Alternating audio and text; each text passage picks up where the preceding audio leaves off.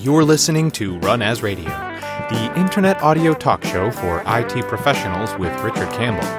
This is Brandon Wen announcing show number 275 with guest Jeffrey Snover. Recorded Monday, July 9th, 2012. Run As Radio is produced each week by PWOP Productions, providing professional media and podcasting services online at pwop.com. You can follow us on Twitter at twitter.com slash runasradio.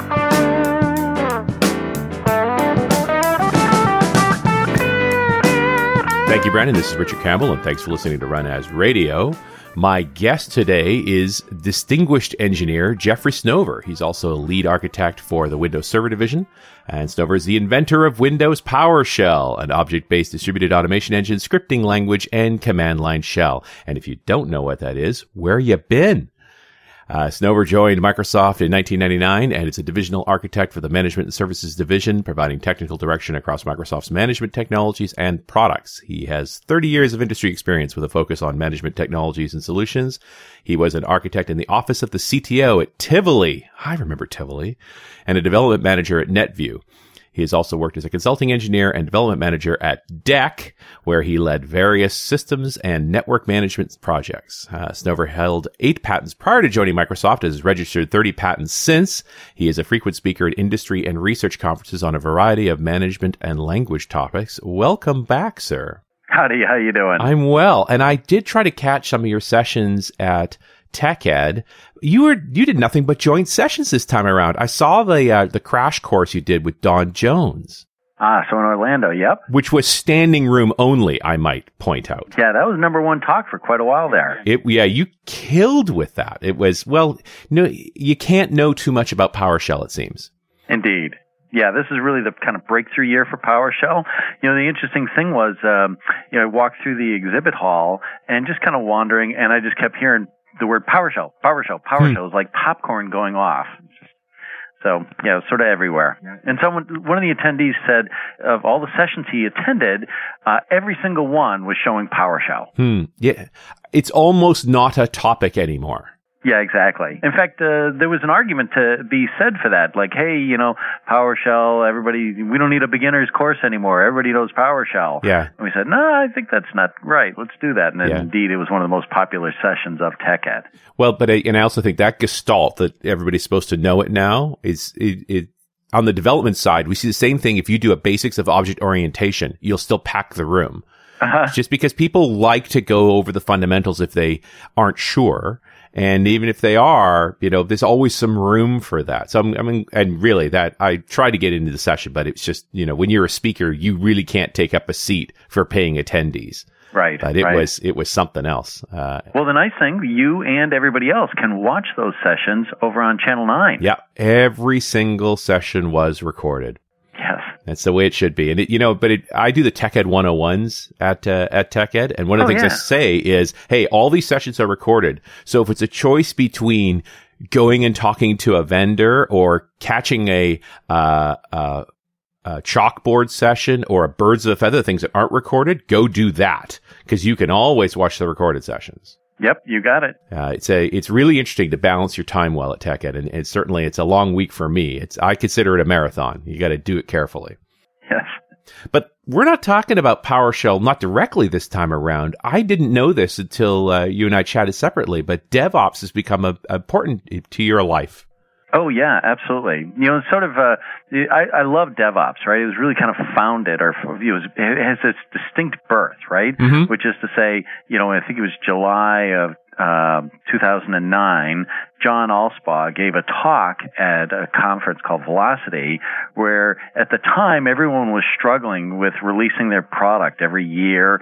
Uh, web services were doing it every you know few months, and it was always a struggle. And then he, in the midst of all this, he stood up and said, "We're doing 10 deployments every day." Right. And everyone's head just exploded exploded. Like, what are you talking about? And he said, we're able to achieve this through developers and operators coming together and working together. And thus the term DevOps uh, was formed.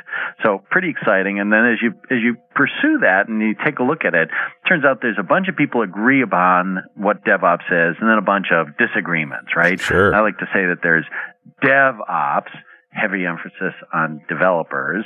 And then there's DevOps, which is heavy emphasis on operators. And then there's something called NoOps. And NoOps is DevOps, where basically developers who think that there shouldn't be any operators until there's a problem. then they're like, "Oh yeah, no, I really love you guys." anyway, so there's this that there's this wide spectrum, and if you take a look at the goals of DevOps, it's really been what we've been working towards uh, with PowerShell all along. So Hmm. there was this instant, "Oh, I know what you're talking about." Well, yeah, and I I bump into a lot of folks. I spend most of my time scaling systems, so it's and you know you're never going to scale successfully if you don't work closely with both the developers who are building the code and the operators who actually run the code and, and make sure that it stays alive. So it's, I feel like I've been doing DevOps for a long time, just didn't know that was the label. Exactly. Well, you know, sometimes that's the way things work, right? You know, a number of people uh, since DevOps have come back and said, "Well, that's what we do all the time." But it's very useful to have a phrase uh, to be articulate, to be clear about what it is you're doing, and then by having that conceptual framework, you can often improve it. So. Now, how in the world for somebody, I mean, typical relationship, they, you do a build, it goes to QA, QA approves it, dev never sees it again, it goes to ops, there's sort of that wall that it hucks over. Right. I mean, how the heck The do you wall. get from that to 10 a day? Another brick in the wall.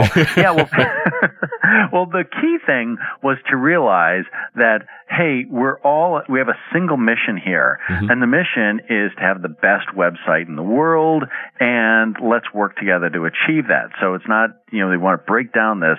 Devs think of themselves as well, I write features, and those guys are responsible for keeping the website up, and the operators thinking, well, geez, I just have to accept whatever they do and try and keep it up and running. It's like no, no, it's for hire or bid, the business matters. Okay, mm-hmm. so let's do whatever it takes for the business to matter.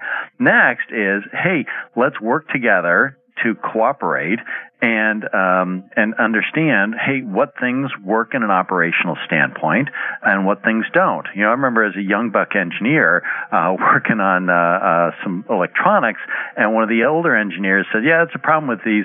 Um, you know, people right out of college, they specify like 27.4 ohm resistors. He said they don't exist. You know, Hmm. you gotta you gotta learn the real world." Right. You know, and and so that's part of that is like, okay, let's have the conversation. Certain types of software are easier to deploy than others, so let's talk about that and educate that and have a back pressure so that the developers take responsibility not just for the feature but the actual deployment and keeping it up and running. And then and it turns out that that you know all that stuff's really great, but for me the thing that was really kind of insightful was that the you know running a website like that is like riding a bicycle. hmm You know, it turns out to be really hard to ride a bicycle slowly. Right? You just keep falling over. Right. Well, sort of the same thing with running these big websites. You know, running a big website slowly is kind of hard, right? Because here's the deal.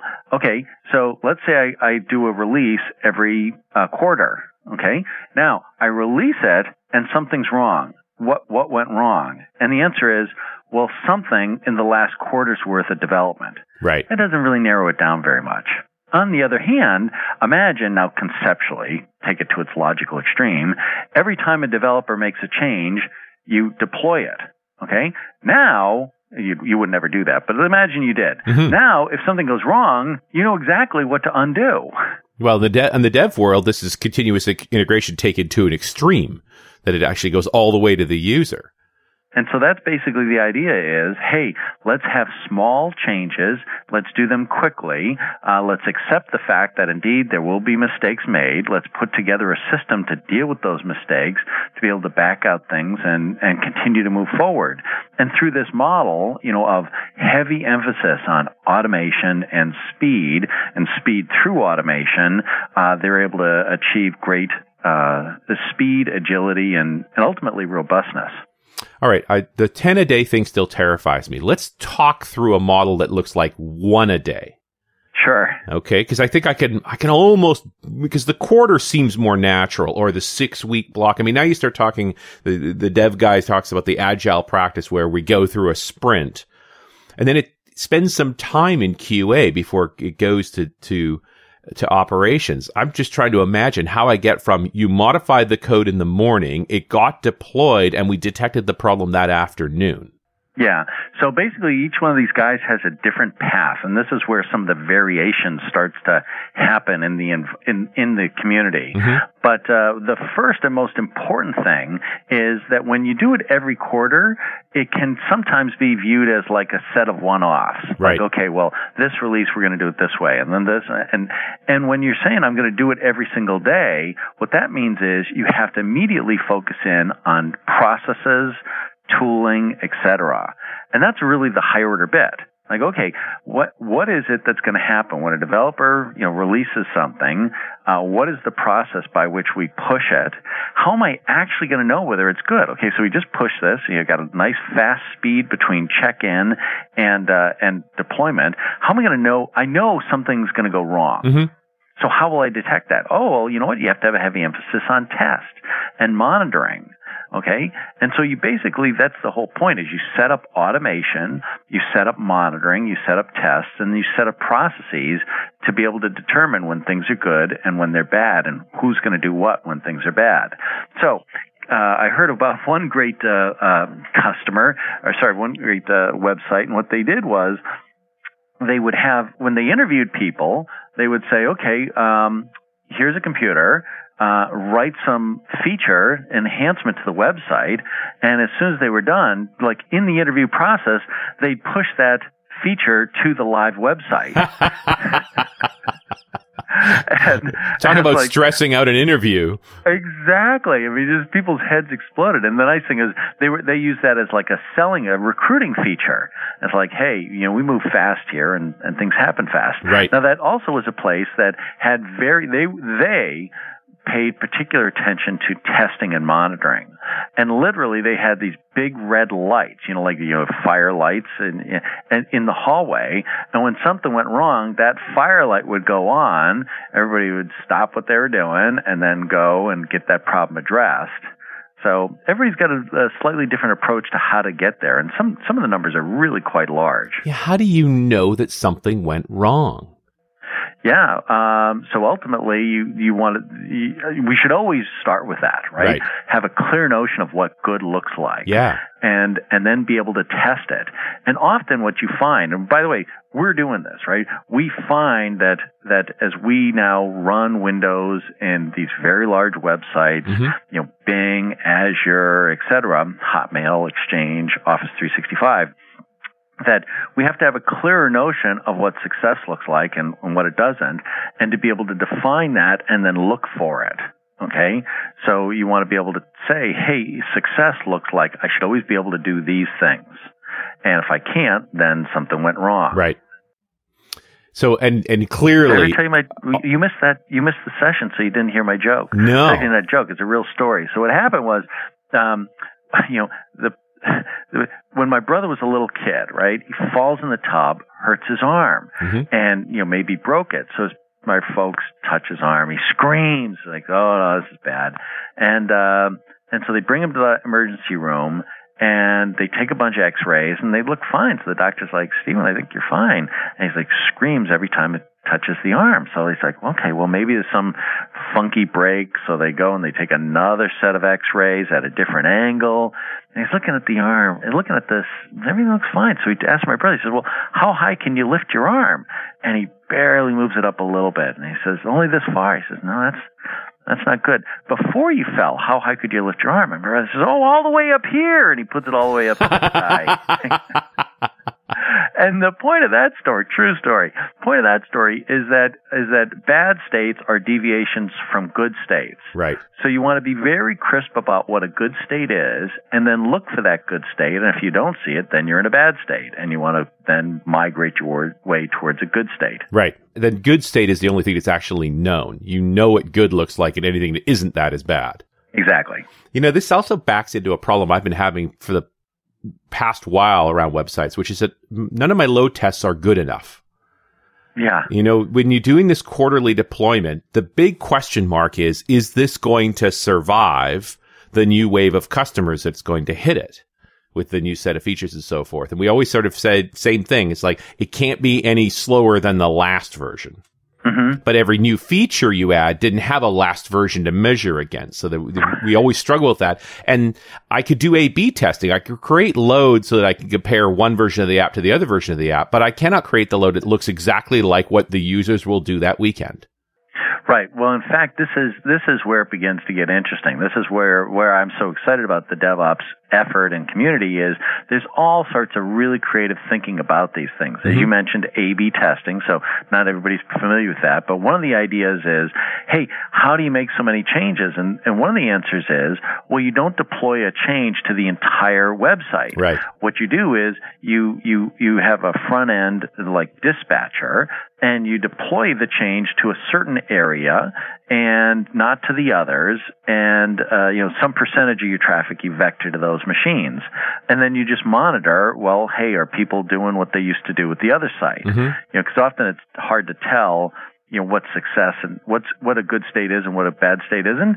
But if you see people who average you know on average spend you know 3 minutes at your website introduce a change and on average they're spending you know 30 seconds on your website well that's a big change. And and maybe the change was meant to get people off your website in which case rousing success Right. if the change was meant to keep them at your website you got a failure Yeah, not so you much. ba- yeah, so you back that off, and that's called A/B testing. Mhm. And then there are other things, and as you say, you know, how, how, how do you do the load testing? One of the things I just read this weekend uh, was about, hey, complex failures. That it's no longer a case of of saying, hey, um, something succeeds and something fails. That often now we're designing these systems with rich back off capabilities, right? So what'll happen is, as they detect an overload in the system, they'll give you a degraded experience. Mhm. So, for instance, if you go to Facebook and they're overloaded, well, you know, you just don't see everything that you used to see, Right. uh, or you don't get as rich a set of results. And and in general, you don't notice that, right? And so then the point is, well, geez, if it degrades so far, at what point do you declare it broken? Right? Right. Like, you know, and But I mean, I would think I'd want to be notified the moment you've degraded it at all. But you're, the nice thing there is you've got a problem, but you're still up. Right. I've, I've stepped into a weaker mode. I just wanted you to know, you know, what matters here is the trend. Are we going to get weaker still? Yep. So you just anticipating that. But you know, there's a, you said a lot of things there, Jeff. So let me back you up a couple of steps. One is this idea of rolling out individual packages to individual machines, which also presumes I can roll back pretty quickly. Yes. So, I mean, that, I can't tell you how many places I've been where once you deploy a version, it's pretty much a one way trip. Well, in fact, some people, this is one of the the, the uh, two approaches in the DevOps community. Some people say, "Hey, look, I have to be able to, um, uh, you know." Whatever I deploy, Mhm. I need to be able to deploy anywhere. So in an A/B test, I deploy the new stuff in the B section, and if it turns out to be good, then I make everything be a B, Mhm. and everything's happy. If it turns out to be a bad change, then what I need to do is I need to deploy A back to those machines that had B on them. Right. So pretty simple. Now, other people say, no, no, no, no, no, that's the wrong model. Always forward. And so what they say is A-B testing. If I put something on B and it's wrong, right, it has a negative effect, you don't go back to A. You quickly fix it and go to C. Right. If you're doing 10 deployments a day, you have no time for rollbacks. There's another deployment coming. Heck, you might even get, you might even get the fix into C. You might get it into D. Yeah, exactly. You know, it's that kind of pace. Just the time it takes to identify the problem, write the bug report and push it back to, to dev to get the fix done. You know, that's going to happen so quickly if we're going to get to that kind of cadence. But even in a daily cadence, one could make the argument, do I need to roll back or should I just wait for the next version? Yep. Yep. And so there were all, that's what so I find so exciting. There were all these conversations going on. And the other thing I find exciting is a lot of these conversations bring us back to the quality revolution Mhm. of the, uh, late 80s, or I guess the, the 1980s and early 90s, right? I don't know if you remember this, if you're, you know, we've got listeners who are old enough to remember this, but back in the 70s, the average quality of products, services, et cetera, was pretty crappy. Right. I mean, there's stories about people finding beer cans in their car, you know, with, you know, workers, you know, drinking behind. beer on the line and putting it in the car. And, you know, the average number of defects per car was like 20. I mean, just crazy things. So there's just bad, bad, bad, bad, bad quality.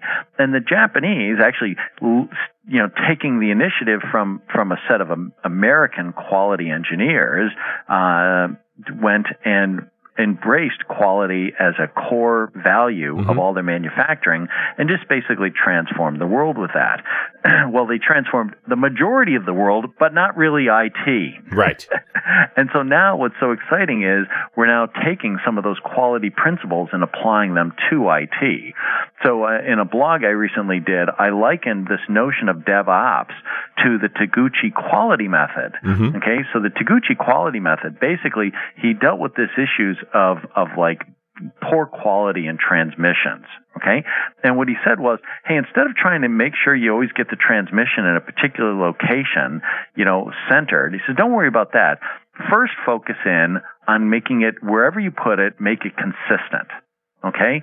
So that it's consistently somewhere. And then, if need be, we can redesign the rest of the car around that consistency. Mhm. Okay, so the point was that variation was the number one enemy to quality. And so the idea is you make something consistent, so it's completely repeatable, read automation. Right. So you have a completely repeatable process.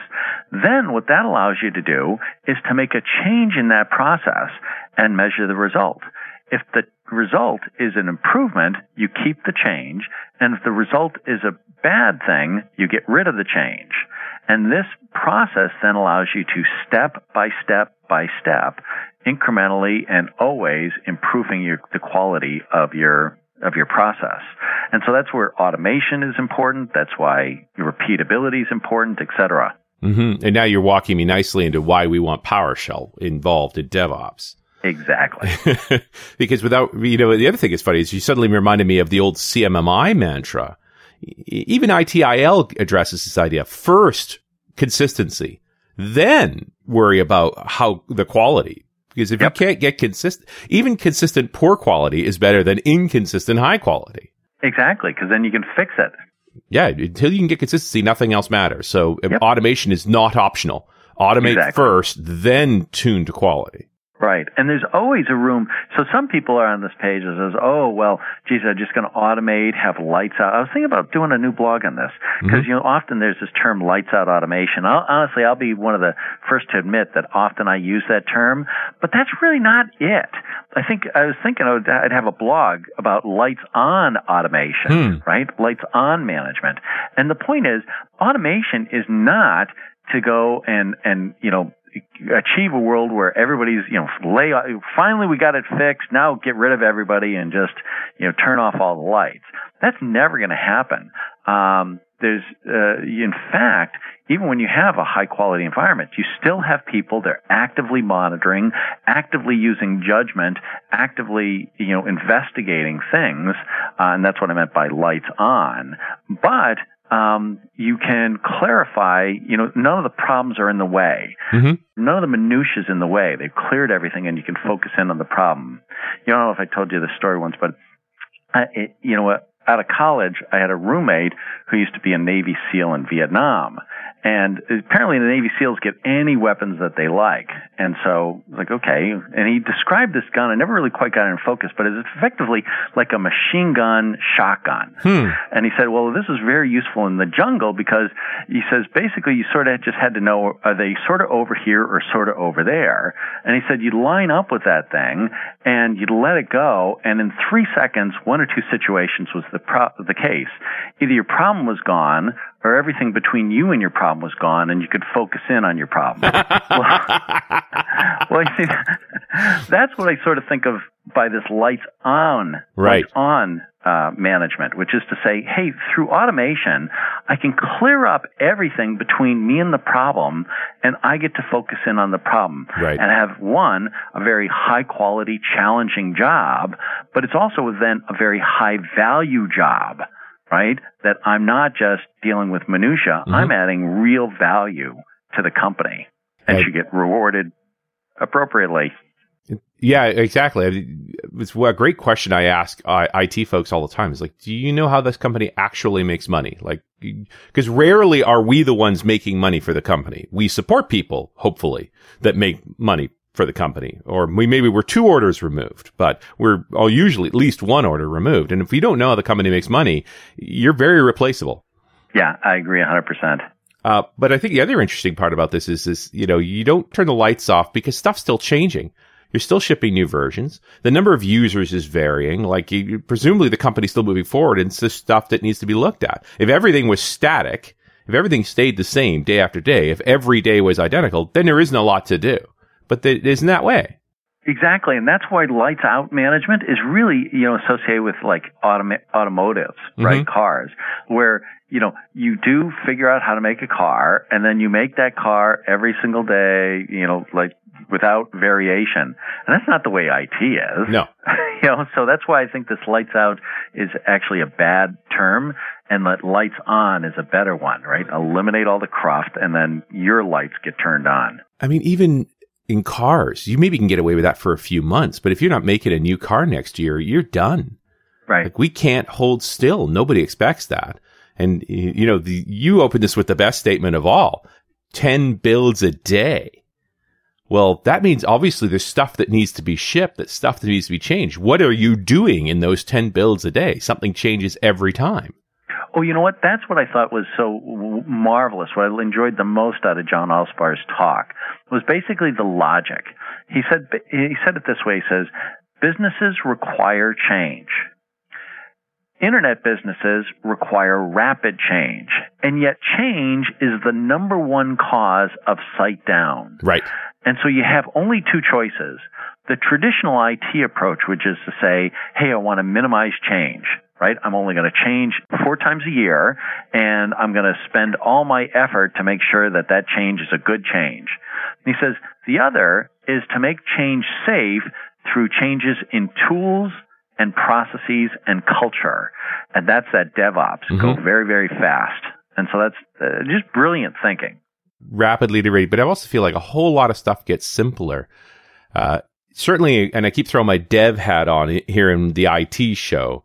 But, you know, we got into continuous integration because the sooner you took your code out for a spin, the sooner you found the mistakes. Right. And so the same's got to apply on the operation side. The sooner we get that code in front of the customer, the sooner we find out whether it works or not, really. I mean, you could test till you're blue in the face, but the longer you stay away from actually putting that code to work, you know, we talk about forking blocks of code. So a group of developers goes off on their own version of this code and they don't come back for three months. The chances of them being successful is incredibly low. But if they go away for a few hours and come back right away, they're much more likely to be successful.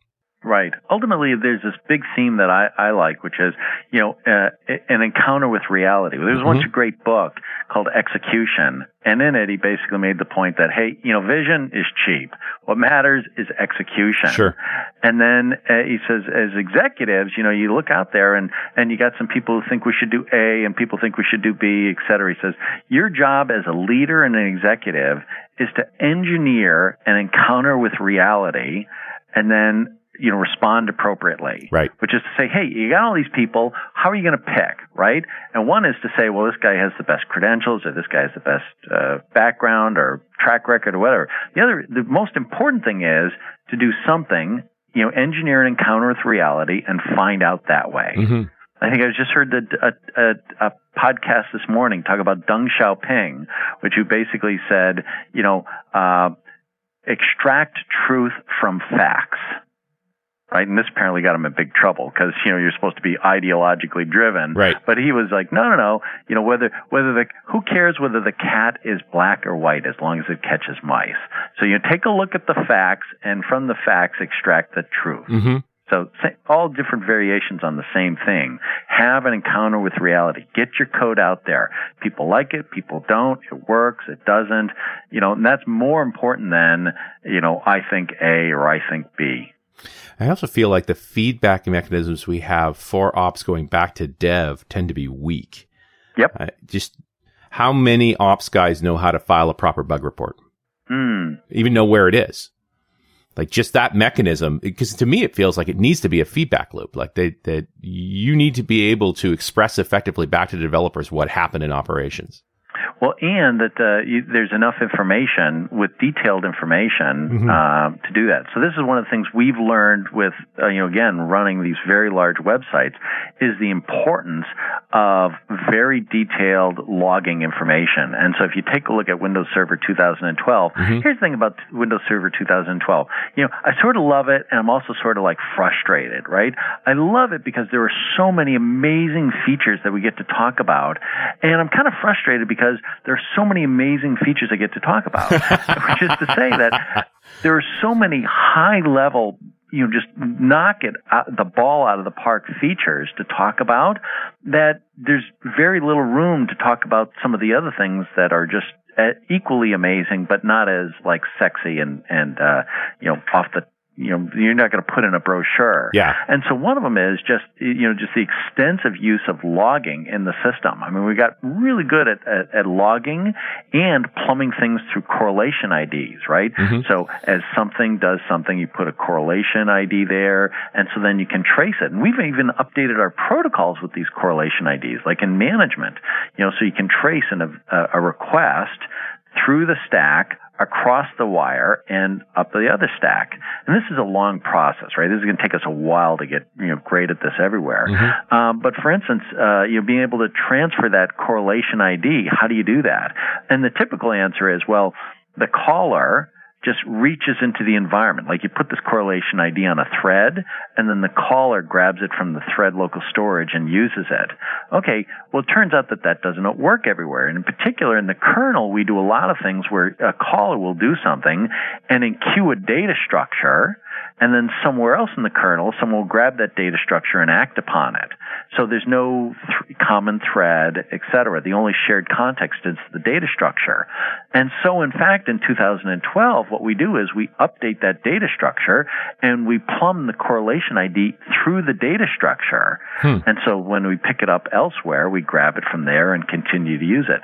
So there's just a ton of things like that. And why am I talking about it here? And the answer is that those correlation IDs give give the developers unprecedented look behind the curtains yeah. as to what's truly happening in the system. Again, that kind of lights on management uh, so that they can understand what's going on. The other thing I'm passionate about is teaching people, you know, again, lifting the curtains, you know, you know, lifting up the, uh, you know, moving the curtains away mm-hmm. and letting people see how things really worked we recently uh, published the high level architecture for the PowerShell workflow integration. Now, lots of people have gone and, and taken PowerShell and workflow and put it together, and you know they spend a week doing that. Yep. And and this is not that. Mm-hmm. this is very big investment in a scalable uh, implementation of the integration of these technologies. And I felt it was very important that people understand how we integrated them and how the architecture works so that if and when something goes wrong, they have a cognitive model to work against to make hypotheses as to what went wrong and then what they should do about it. And so you'll see more and more of things like that happening. And is this going to manifest? How often do we get a critical event in an event log and you just don't know the chain? So I get that this is the end game. I've got this ending of uh, error messages, but how did I get here? And it's fairly challenging to follow that path through to say, this is the starting problem that has resulted in this failure. Exactly correct. And that's the things, those are the sort of things that we work on, and those unfortunately are not things that we talk about in the brochure. Mm-hmm. But the nice thing is, you get the product, you use it, you spend some time investigating and sniffing around, and you are just going to be delighted by what's there. Uh, where do you stand on stuff like System Center? Like, how vital do you think OpsMan is to this whole tool chain of doing serious DevOps on the Microsoft world? Yeah, so uh, OpsMan has some very cool technology uh, in this whole DevOps area. In particular, the the ability to you know uh, automatically instrument your code mm-hmm. And see where things are being, you know, where time is being spent. I think that's brilliant work. And then there's also this outside in monitoring. You know, if you go, if you put the Wayback Machine, mm-hmm. uh, OpsMan used to be, you know, kind of like, I, I'm going to go put monitors on the server and see whether some server, you know, service is up or down. Yep. And if the service is down, I'll try and restart it. And if I can't restart it, I'll have a flag. Okay. Now that's still very, very super useful stuff but really sort of useful more in the in the context of say an enterprise application. In the context of a of a web application, the outside in is far more interesting. And so they have these things that say, hey, I want to be able to monitor from the outside um, this uh, uh, you know, service point, and I'm going to tell you from a customer's perspective, is your website up and running or not? This gets more into the idea of a service level agreement, right? A good service level agreement says, hey, not only will this service be running, but you could expect the average response time to be sub second, you know, those sorts of numbers, and they only make sense to test that externally. Exactly. Because, you know, at the end of the day, who cares whether the server is up or down if the customers can't reach it? Yeah. That's yeah. what matters. Yeah. Well, the, the, the developer, it works fine on my machine answer is never the correct answer. It's how it works on the customer's machine. Right. And so again, now we come back to that theme of uh, this transition from a kind of developer oriented view to an operations point of view or mm-hmm. a merger. So instead of just saying, well, hey, you know, my service is up and running. I, I'm happy. If if you can't access it, that's not my problem. Right to a shift in the product saying, hey, we're going to pay attention to both that and the customer experience, the operator experience. Mm-hmm. You know, hey, are people actually able to use the service? And if not, let's, let's alert on that. And I don't want to necessarily stick on this idea that it's an ops centric world per se, because if we don't ship new features, we're not thriving either. Absolutely. So the, the two kind of got to go together. Yep. Well, Jeff, the half hour's flown by. Uh, any final words? Where should people be looking for more information about DevOps? Yeah, so there's lots of stuff out there on, on DevOps. You know, if you just search, you'll find a bunch of stuff. Um, but honestly, what I would do is, uh, I think the big story is Windows Server 2012. Mm-hmm. Oh my gosh, is there an amazing set of stuff there? And concretely, that you know, there's a bunch of stuff in it that help people implement DevOps. So unprecedented level of automation. You know, we previous version we had about a 230 cmdlets. This version we've got over 2,400 cmdlets. Wow. We've integrated the workflow engine, as I mentioned, into PowerShell, so you can do massive multi-machine automation, um, and again, lots of, of diagnostics and and uh, event logs. So indeed, this is uh, you know it is an awesome release. You know, you, people out there have probably been reading about the press, etc. Uh, if you're not a TAP customer, you should go talk to some of those people because it's not all hype. Yeah. you know, people are actually deploying this and uh, yielding fantastic results. So. And and Server 2012 is imminent. You know, by the time this show's published, it'll probably be out or nearly out. It's not that far away. So, well, indeed, today we uh, we announced when it would be available. Yeah, first week of August, and this published uh, August 1st, so we're right there. It should be now. Yay, everyone should be celebrating. Yeah, if you've got your uh, your your license agreement, so you can go grab a copy, because obviously RTM does not mean it's you know printed on DVDs. It's just available on MSDN. Go get it. Jeffrey Snover, thanks so much for talking to us. It's been a pleasure. And we'll talk to you next week on RunAs Radio.